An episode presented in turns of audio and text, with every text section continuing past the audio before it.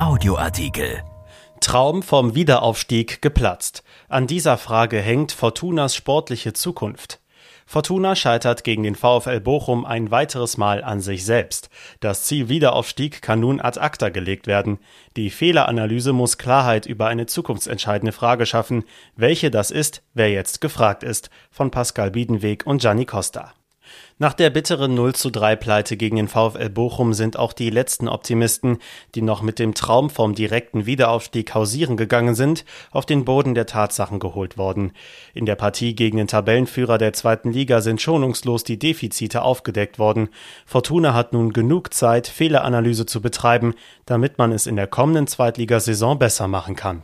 Die entscheidende Frage, die sich die Verantwortlichen stellen müssen, wird sein, was denn jetzt eigentlich der Hauptgrund für die enttäuschende Saison ist. Dass Fortuna es kann, hat sie ja auch schließlich bereits bewiesen. Warum aber schaffen es die Rheinländer nicht, Konstanz in ihre Leistungen zu bringen? Man landet da naturgemäß schnell beim Trainer. Natürlich ist Uwe Rösler dafür verantwortlich, die Spieler Woche für Woche bestmöglich auf den Gegner einzustellen, und er muss sich auch die Frage gefallen lassen, ob er es vermocht hat, einzelne Akteure besser zu machen. Man kann leicht der Versuchung erliegen, ein abschließendes Urteil in die eine oder andere Richtung zu fällen. Die Wahrheit liegt irgendwo dazwischen. Fest steht, zu wenige Spieler konnten ausreichend Konstanz aufs Feld bringen, um höhere Ziele ernsthaft zu realisieren. Es gibt keinen Akteur, der auf positive Weise komplett herausragt. Besonders in der nun entscheidenden Saisonphase wirken einige mental nicht frisch genug. Dazu kommen etliche individuelle Fehler. Im Spiel gegen Bochum wäre es jedenfalls lohnenswert gewesen, darauf hinzuweisen, dass man tunlichst Simon Zoller im Auge haben sollte und dass man gegen den pfeilschnellen Gerrit Holtmann nicht ins Sprintduell gehen darf. Rösler wird seinen Spielern das sogar sehr sicher mitgeteilt haben.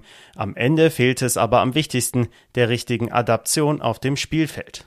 Und so wird die Trainerfrage ganz sicher ein Hauptbestandteil einer Analyse sein, deren Ausgang noch komplett offen scheint. Zumindest was den Moment angeht. Denn der Trainer kann natürlich nichts dafür, dass seine Profis frei aus fünf Metern das Tor nicht treffen. Da müssen sich Führungsspieler wie Ruven Hennings an die eigene Nase fassen. Uns hat einfach die Effizienz gefehlt, wie schon zuletzt in Sandhausen. In solchen Spielen müssen wir es einfach schaffen, in Führung zu gehen, sagte Rösler. Woran mangelt es also? Ganz sicher an der nötigen Effizienz. An dieser fehlt es aber nicht erst seit gestern. In diesem Punkt diente Bochum am Montagabend als Musterbeispiel. Vielleicht fehlte auf Seiten Fortunas auch die letzte Gier, endlich dieses so wichtige Tor zu erzielen.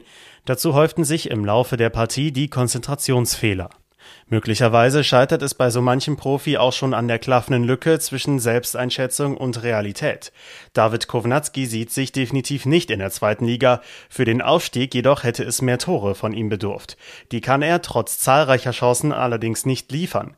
Matthias Zimmermann spielt laut eigener Aussage die beste Saison seiner bisherigen Laufbahn. Gegen Bochums Holtmann hat er seine Grenzen aufgezeigt bekommen. Es sind einige Attribute, die Fortuna fehlen, sich das Prädikat Spitzenmannschaft zu verdienen. Die Frage aller Fragen lautet also, ist die Mannschaft einfach qualitativ nicht gut genug oder hat der Trainer nicht das Leistungsmaximum aus ihr herausholen können oder von beidem etwas? Darüber kann viel philosophiert werden. Am Ende müssen die Düsseldorfer Entscheidungsträger um Klaus Allofs und Uwe Klein diese Frage beantworten und dann eine Entscheidung für die Zukunft fällen. Die Zeit der Träumereien ist vorbei. Dieser Artikel ist erschienen in der Rheinischen Post am 24. März 2021 und auf RP Online. RP Audioartikel. Ein Angebot von RP Plus.